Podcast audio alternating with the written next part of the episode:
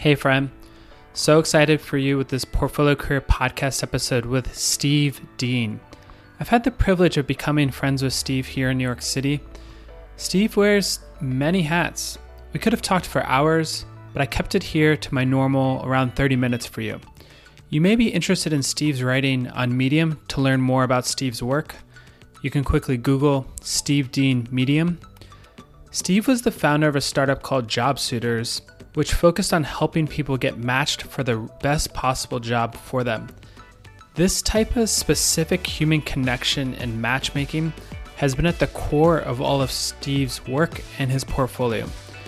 In this particular episode, you will learn about social capital, how to market yourself, how to have your friends help you find work, how to build meaningful relationships, and so much more. As always, this episode with timestamp notes is available on my website at portfolio career podcast dot com. There, you can subscribe to my monthly newsletter as well. Really excited for you to build and grow your portfolio career. Here we go with Steve. Welcome to Portfolio Career Podcast. Your host, David Abinski, is here with Steve Dean. How's it going, Steve? It is going quite well. You might be able to hear we are in the mean streets of New York right now. You can hear some sirens in the distance. Yeah.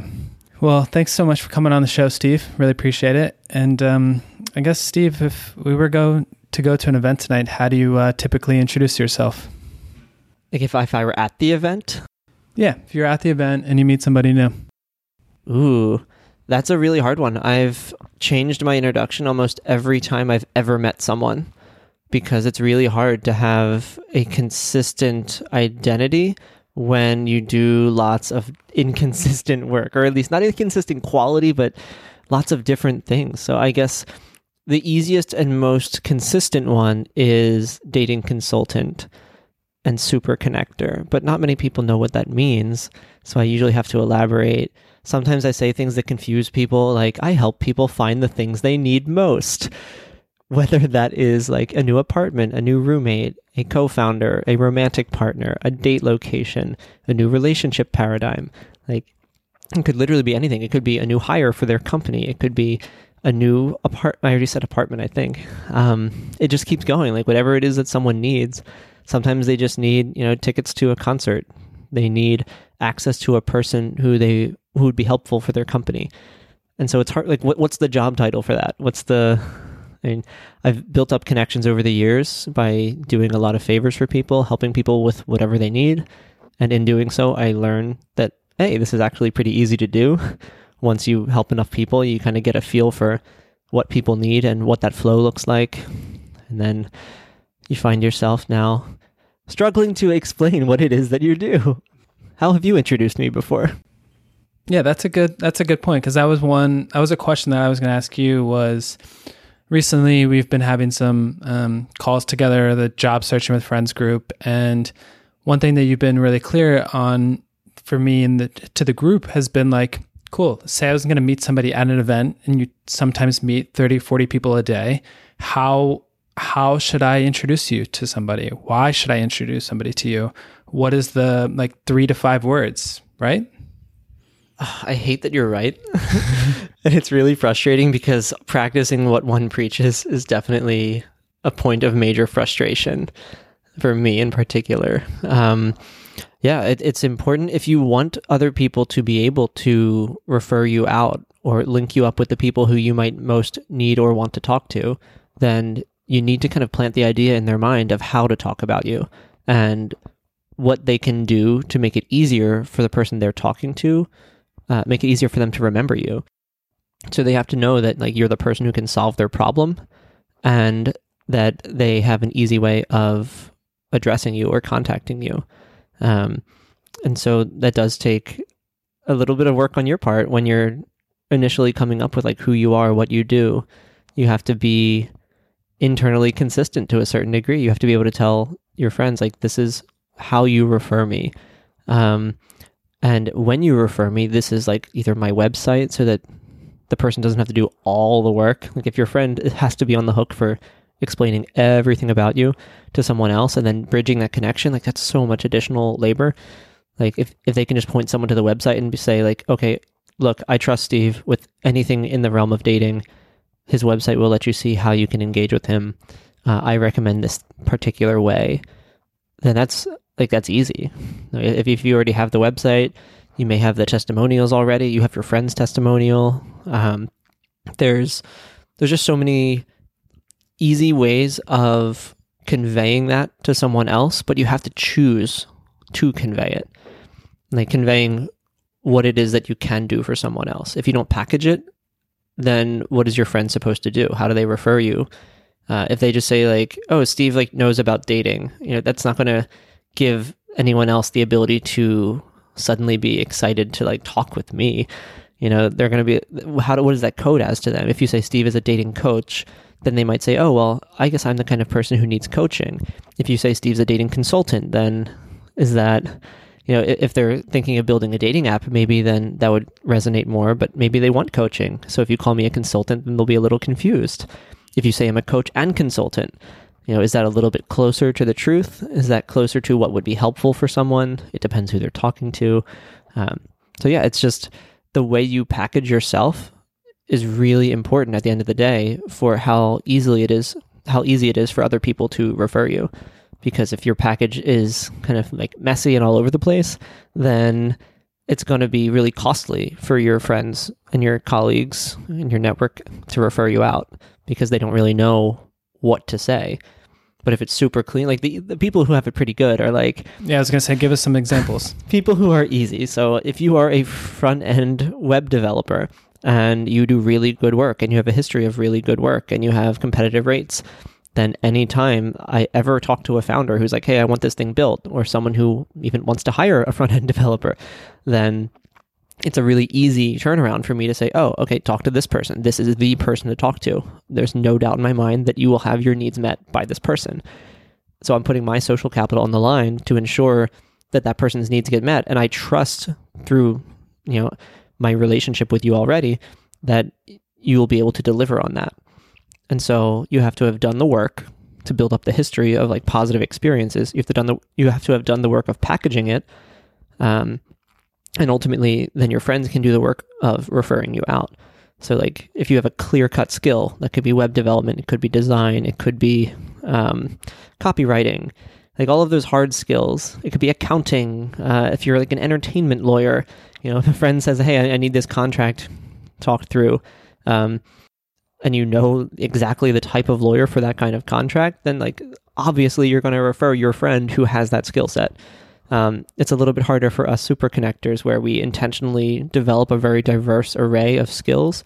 Like I, I get referred as the router. So when people don't know who to go to, they go to me and then I send them to the people they need. Mm-hmm. So a lot to talk about. And I, I definitely do want to go back to the job searching with friends and, and go back to your company, JobSuitors, as well. Um, but you brought up a really interesting point in terms of social capital. Um, I would love to learn a little bit more about what is social capital um, and how people could build it up. Yeah. So social capital, the way I think about it is it's like a currency and it's something that it, it operates in a kind of magical way where certain things can cost social capital, certain things can build social capital. But unlike, let's say with a dollar, like I have a dollar and I want to get something done. You say it costs a dollar. I hand you a dollar. It gets done. With social capital, it's kind of fun in that I don't necessarily lose social capital when I make a referral. Like if you ask me to find you a web developer and then I go and find you a web developer, what's happened is you've potentially cost yourself some social capital because you've made an ask of me. And then I may be costing myself some social capital because I then try to make an ask of someone else to come work with you, which if I don't trust you very much, it might be a big ask. Like I'm putting my social capital on the line in order to convince that other person to give you their attention. And unlike in economic situations, what's cool about social capital is if you do it right, all three of us have the potential to gain in social capital by virtue of the transaction. So in asking me to make a referral, you might think you're costing yourself some because you're basically saying, hey, can I have your attention? And so I'm losing attention that was available to me in order to give it to you. But maybe I find a lot of positive benefit in referring you people. Maybe my friend had just asked me, my friend, the developer, had said, like, I'm really hurting for clients and I know that I can do good work. I just don't know how to market myself. So you asking me literally opened the door to me giving a friend that does good work the ability to show their good work. So you've gained in social capital in my eyes because you literally gave me a way to help a friend.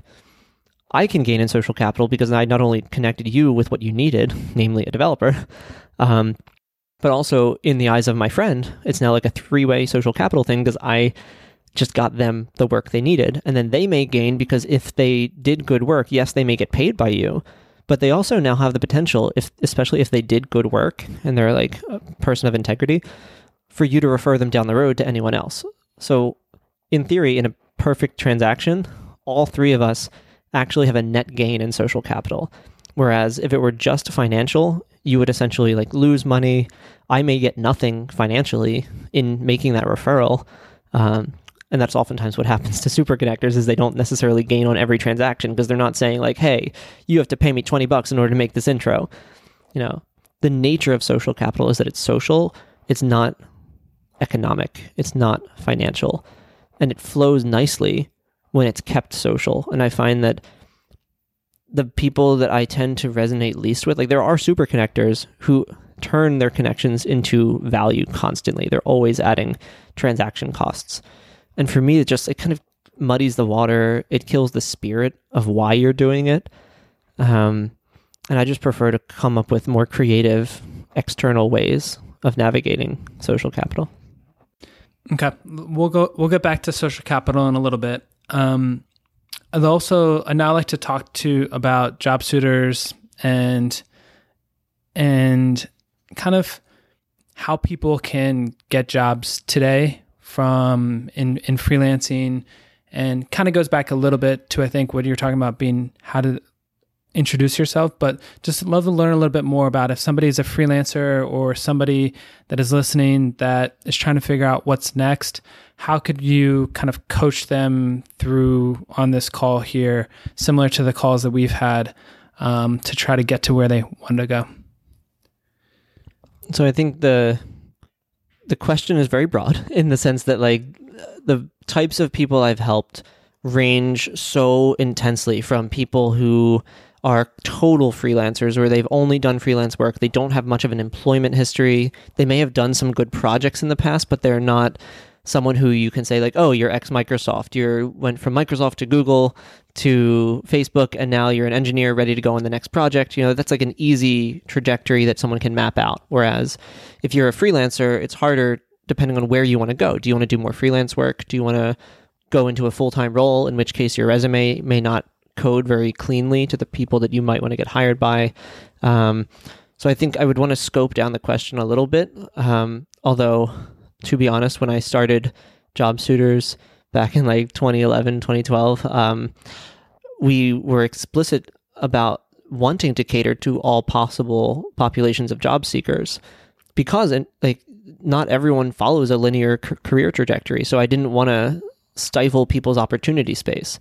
I wanted it to be more like the OkCupid of job hunting, where if you sign on to OkCupid, you don't really know who your best match is going to turn out to be, and you let the algorithms do the work of sourcing through, you know, tens of thousands, or in, in OkCupid's case, thirty plus million other people to tell you who you're most compatible, who's most likely to be your kind of person. Um, because frankly, one of the things most job seekers lack is the knowledge base of what's out there. Mm-hmm. You know, you could be the perfect fit for thousands of companies and neither of you know it because you may have a skill set that lines up exactly with certain companies and you just never knew that they were even in your city, that they were even hiring for the kind of role you were looking for. You know, most jobs that get posted on job boards have already been open for a while. They've been attempted to fill internally. So these jobs tend to exist long before you see them. Once you see them on a job board, they may may, may already be in the like latter stages of their existence. They may be already, you know, have one hundred fifty plus applicants before you even see it enter the job board. Um, so how do we, with that, knowing that that's the case, how do we get in front of that? So this comes back to the challenge of what I clearly failed to do in the introduction, packaging what it is that you do in a way that makes it really easy for someone to be a hell yes on you. So you want to make it like put yourself. This is, one of the ways I frame this is if someone handed you a million dollars right now and they said it is now your job to disperse this million dollars across one or more companies, and then they told your friends. So now all your friends are coming to you and they're saying like, oh, I have this idea. I have this idea. Help me with this. Help me with this project. And then you're very quickly, you'll learn to ratchet up your standards because suddenly you start to evaluate people based on like, is this one actually going to be a fit? Can I provide a return on my investment by bringing this person's project to the fore? Um, and maybe you're strapped in that you, you can't just pick the person whose project you like the most or the person you like the most, but you actually have people you're accountable to. So maybe you have a boss who says you only get paid any of this money if you're able to provide a positive R O I. So what ends up happening is you become very cautious and you become a little bit more, uh, I guess you, you apply stricter standards to who you're going to like vet in order to disperse that million dollars. Um, so there's a lot of variables that like yeah, I'm yeah. going further than the question itself, but I think at the end of the day, like there's there's a couple different segments you have to look into uh, when job seeking. If you're looking for a role at a company, um, that's one thing, and that's what I've kind of addressed is if you already kind of have a sense of you want to work at a company instead of you want to be a freelancer, because that's a completely different question, which is like, how do you navigate life when you don't have a clear-cut company? You don't have a culture you can investigate. You simply have a skill set, your website, and your hopes and dreams of someone paying you to do the work that you know how to do. Um, that's even assuming you have a website. A lot of freelancers, you know, they started off with word of mouth referrals. They did one thing for one friend, and then another friend asked them, and then another friend asked them, and then suddenly they're like, well, can I make this my whole full-time thing? But then they, they may throw together a portfolio, throw together a website, and then quickly find, oh crap, it's really hard to get more people to know of my existence. And maybe they'll buy some like Google or Facebook ads, um, hoping that that'll work. Maybe they'll go to conferences and try to share what it is that they can do and see if that can pay the bill or at least get them some more referrals. Um, but it's really hard as a freelancer to, A, get yourself into the right people's worldview or into their purview, you know, um, whether that means talking to people face to face, which a lot of freelancers hate doing, um, whether it means going the ad route, whether it's going the social referral route by like empowering your friends to refer you. In each of these cases, it requires kind of like a different strategy. Um, and so as a freelancer, it really helps to think about what your core strengths and desires are. You know, if you really like being around people, then maybe it does make sense to do a referral-based strategy. Um, if you're really good with analytics and tracking, maybe it does make sense to take an ad strategy to get your name out there. Um, but at the end of the day, the challenges are, they're going to be different based on um, which approach you take. And I think my favorite thing to keep in mind is always it comes back to social capital again. You know, if you want me to refer you as a freelancer, I need to know exactly how. I need to know your rates. I need to know a website or a way to link back to you, whether it be your email. Um, if I'm making a Facebook introduction, that's one thing, but that could be a big ask for me because that means I might have to be friends on Facebook with the person who I might be referring you to, and that's not a given. So like having at the very least an email and a website helps. Um, I think the biggest challenge is really like, let's say you know a thousand people. In order for those thousand people to refer you even one time, they need to know two very important things. One is that you can do the work and what the work is that you do. Uh, if they don't know either of those, then you know you're already dead on arrival. There's nothing that they can do for you if they don't trust that you can do the work, or they don't know what to listen for. Like, what is the actual work that they should be like? If they're out out and about at an event, like any one of your thousand friends could refer you in a heartbeat if they know what to listen for when they hear someone else express a problem, and they know that you can be the one to do it. So I think that's like the, that's the first step is like th- that you empower everyone you know who could ever refer you with knowledge and trust that A, you can do it, and B, you know, what it is that you ultimately can do. Um, and the second step to that is giving them the phrase, either the like the phrases to listen for or the phrases to use so that they can refer you. And sometimes it's as simple as posting on Facebook saying like, hey friends, if you hear anyone ask any of the following kinds of things, you know, like I need a developer, I need some web strategy, I need um, help with public speaking, like whatever the things are that are in your wheelhouse, come up with a list of like things that someone could listen for and instantly be able to think, oh my God, that's David. You need to talk to David.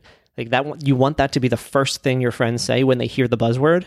And the second thing they have to say is basically like incentivize this person to make that connection. So you say, okay, if I know that it's you, how do I get this other person to know that it's you? Because like they don't know you.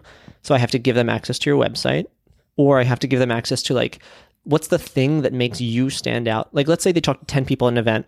All ten people are like, oh, I know a web developer, or I know someone who knows the podcast community. Let's let's go for you specifically. Let's do it. So like, I what, name something that you would want me to refer you to someone else for. I'm going to put you on the spot here.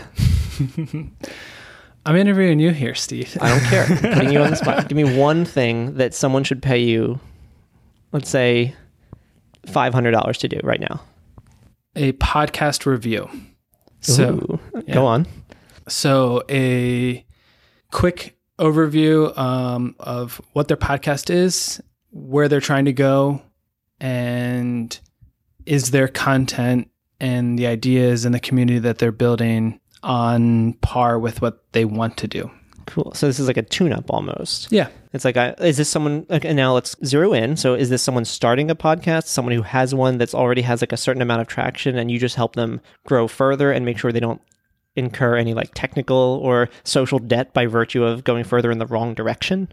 Yeah. And again, we're thinking this is just off the cuff here. Yeah. But this is an existing podcast. Okay. So someone has a podcast and they're like, well, I... want to grow it. I don't really know how. I don't know whether I'm doing it right. I just started this like in my basement. It was cool and fun. I did it with some friends, but now I'm actually getting serious about it. Yeah. Okay. So now we're painting the picture in my mind of exactly who the person is, who, if I hear them say a single thing about podcasting, I already know that your name is the answer. So what you've done for me just now, you've packaged your skills and you've identified the target market, at least to a sufficient degree that I could then refer you. So if I'm walking down the street and I hear someone even on the phone walking past and be like, God damn it, like I started this podcast and now I don't know what to do. I will tap that person on the shoulder and be like, you have to talk to David. So that's step one. Step two though, is what is the thing that I can then say about you that makes this person believe me? Because I don't have social capital with that person, with anyone I refer to. Like they might like me maybe because I talked to them for two seconds at a networking event. They may trust me already if it's an existing friend, but like, let's say it's a stranger. Let's say it's a stranger who is perfectly in your target demographic. Like they would in theory hire you if they met you and trusted you, but they are meeting me. It's my job to refer you as your friend, as your, you know, to make this social capital thing work out. So how does this person come to trust my word that you are the right person to talk to? And the step that I see happening there is like, what's a thing you've done that can be like the calling card that says, okay, David is the person. So if I say, and like you can fill me in, but my my like tentative grasp on this, just based on what I would intuit myself saying, is, hey, stranger on the street, I just heard you say you need help with a podcast. My friend David has literally been working in the podcasting world for years. He knows everyone you need to know. He knows about the conferences. He knows how to design his own. He runs his own. He's part of the Seth Godin Podcasting Fellowship. You know, like if there's anything in the world of podcasting you need to know, he is the person to talk to. An hour spent with him is worth a thousand hours otherwise, because he's done the thousand hours of work to get to where he is now. He's probably done more than a thousand hours to get there. So then that person's like, oh, well, well, that, yeah, like, you know, that that's, that's a big, that's a lot of words coming out of me. It might sound overly enthusiastic. Um, but it's clear and specific. Well, it, it could be clear. So like, think, let's think of what could make that even clearer and more specific. So if you ask, like, I'll give you an example of like what I've done for myself sometimes. Um, if you want to say like, I want to hire someone who can really help me find the right romantic partner. If someone says that to you, you can literally say like, oh, well, my friend Steve matched the C T O of OkCupid to his fiance in the span of like within an hour of meeting that person. He's like, oh, I know who you need to meet. So like you can signify by virtue of something someone's done that was really effective. You can signify that they are potentially going to be really effective for the next person. Um, if you like, think of any friend who's done something really cool. If you say, I need help. I want to come up with a fun one. I don't have one off the top of my head. Um, but give, give me one of yours. Like your, your um, what's something that you've done in the podcasting world um, that would make it really easy for me to then say, okay, David did this, therefore you should trust him? There was a company that had recorded audio but didn't know how to launch their podcast. Um, they didn't really know the steps. So then I helped them as a, you know, freelance audio engineer consultant. And now it's a show. Excellent. So that's a really good one. And imagine if I had then said, and that company was Spotify. You see, like, all yeah. it takes sometimes is like that one flagship client that you can then point to and be like, look, I did the thing. And your friends can they then say, David did the thing. Like, you find me someone who's consulted for Spotify. Like, it, that's the kind of thing where, like, all it takes is like one or two really good gigs that socially signal what it is that you can do, and come with it like the social trust of like, oh, if they work for that company, then like I should definitely trust them. Mm-hmm. Okay. So that that those are like the kind of the yeah. building blocks of the social capital equation that makes it re- makes life so much easier for freelancers, because if you can point if your friends can point to the thing you've done as a marker for why someone else should trust you, and they know who that someone else should be, like who's when their ears should perk up so that they can make sure they refer you to that person, um, your life becomes so much easier because your friends all become your matchmakers. And this works as easily in the job space as it does in the dating space. Imagine if like you dated one of my friends and then it turned out that it was a great relationship and it ended completely amicably, but like that was an amazing relationship. And that person came to me and said, wow, I wish I could date more people like David. Like, it didn't work, but like, holy shit, he's a great person. What then happens is anytime anyone ever comes to me single and is like, I'm really looking for a great person to date, I'll be able to say, hey, you should date David. Like, he's totally someone who's like spot on. And I, there's positive reviews coming from the exes. You know, like that's, it works in dating just as easily as it does in, in the career space. That's fascinating. Housing space too, for roommates. If you're a good roommate, that, that, that spreads. That's another space that you've spent a lot of time in. Um, okay, Steve, one, one other last thing, and then I'd love to learn just if we missed anything else, but would be, what do you think that people Um, get wrong? You know, people talk about kind of networking and it feels all kind of like scammy and sleazy and mm-hmm. asky, but what are some ways to um, be thoughtful about meeting people in person and developing real relationships that way? So I've, it's weird because I'm such almost a compulsive extrovert. I spend so much time in front of other people. I've gone years without really being alone. Like, I will just be out at events and hanging out and co-working and like just I'm always around people. And yet, as much as people think of me as an extrovert, if you put me in the middle of a, like a stereotypical New York networking event, I am miserable. I run out of energy very quickly. I get frustrated. I don't want to be around anyone and I need to go recharge. And part of the problem is that a lot of networking events aren't designed with any degree of like community or thoughtfulness. So what I think makes networking better is when you know how to do it in a way that is personally meaningful and fulfilling. Um, and so one easy thing is knowing what it is that you're capable of doing. Um, and rather than being the person to tell everyone that you're capable of doing this, you should empower the other people in the room to refer you to anyone that they meet in the room and thereafter. So at a networking event, like the last thing I really want is to find someone there to pay me. I don't want to put them on the hook for that. They don't know enough. They haven't been like, they're not the, no one in that event is necessarily going to be my best client, but everyone in that event probably knows at least five hundred or a thousand other people. And if they trust me by virtue of having met me there, they will, and they know how to refer me. We already talked about like how to get someone to the point where they know how to refer you. So all I need to do is build up enough social capital with every person in that room that they can then, for the rest of their lives, refer me to anyone that they meet who's in my target demographic. And so I don't think of trying to like convince this person in front of me. That's like, that's just like speed dating. It's gross. It's like, I want your number and I want you, I want to tell you why I'm great and you should trust me. Like, there's nothing about that that feels natural or like good. It's miserable. But if you approach it instead from, I want this person to like give a shit about me. I want this person, I want to hold space for them and like let them know, A, I'm good at what I do, that's fine, but I'm not asking you to be the one to hire me. I'm just letting you know that like, this is what I do if you ever want to refer me to someone. But the more important thing is like, how are you? What is your deal right now? Why are you here? Do you hate your job? Are you looking for something else? Where does your curiosity take you? You know, like ask people questions that you are genuinely curious about. Don't let them put up their walls. Don't let them be boring in front of you. Hold them to higher standards, empower them, get them excited to talk about something, whatever it is. Like everyone has something they're excited to talk about, but like empower the people around you at every event you go to, even if you have to pull them out of the event itself because the event is so poorly designed that you end up hating everything there. I literally have gone to an event and like taken twenty people and said, hey, let's go to this place, which is quieter and way better for what we want to actually talk about.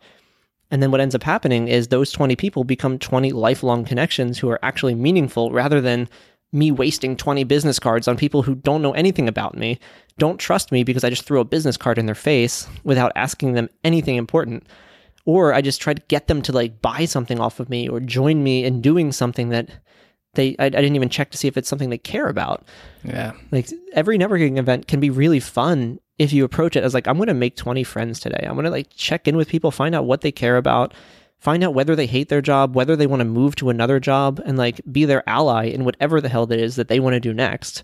Um, and the only thing I have to do to put icing on that cake is let them, like they already, I build up the trust so that they know that like I'm a person they can go to if they need something. And I make it clear what it is that I can do for not them per se, but anyone they will ever meet. So they should all leave having met me knowing like if I need To, if anyone in my life ever says I need help with finding housing, with personal development, with dating and dating apps, with starting a new company, or with finding a roommate or a romantic partner, I call Steve. And if someone leaves my presence with that in their mind, I've done the work. I, I've empowered them to solve their friends' problems by turning to me. And then that, that lasts forever. Like there's never a t- if I keep delivering on that, you know, they send me a friend and I say, boom, this is how I can help you. Let's make it happen. You know, they'll just keep doing it all the time. And so those are specific follow-ups and ways. So maybe now uh, can you give uh, listeners contact information or just ways to um, to follow up? With me in particular? Well, yeah, just links, websites, you know, some of the, some ways to kind of follow along. Yeah. Um, so I have a dating and relationship consultancy called Dateworking. Like dating and social networking, dating and co-working, whatever you want to call it, but dateworking dot com. Um, I have a Medium also under Dateworking, uh, which is, you know, my, my blog where I publish topics on modern dating and relationships and personal development as well. I have a newsletter all under the same name. Dateworking works pretty nicely. I have the Modern Connection podcast, which I want to have you on as a guest in the near future, um, where I try to find out what what lets us connect better, more meaningfully, um, more readily uh, nowadays when so many people are suffering from the loneliness epidemic. So I try to explore the experts, uh, the movements, the tech that makes it easier for us to connect in a meaningful way. Um, I think those are pretty good ones. You know, like the Dateworking website links out to everything else, so that's really the best spot to start. Amazing. Thanks so much, Steve. Really appreciate it. Absolutely. Thank you. Hey, friend. This episode with timestamp notes is available on my website at portfolio career podcast dot com. I'm really excited for you to learn from this episode and would love to hear any thoughts from you and continue the conversation where I post this episode on many different social channels. Please subscribe to wherever you listen to your podcast for my weekly Portfolio Career Podcast show, and really excited for you to build and grow your portfolio career. Thank you so much.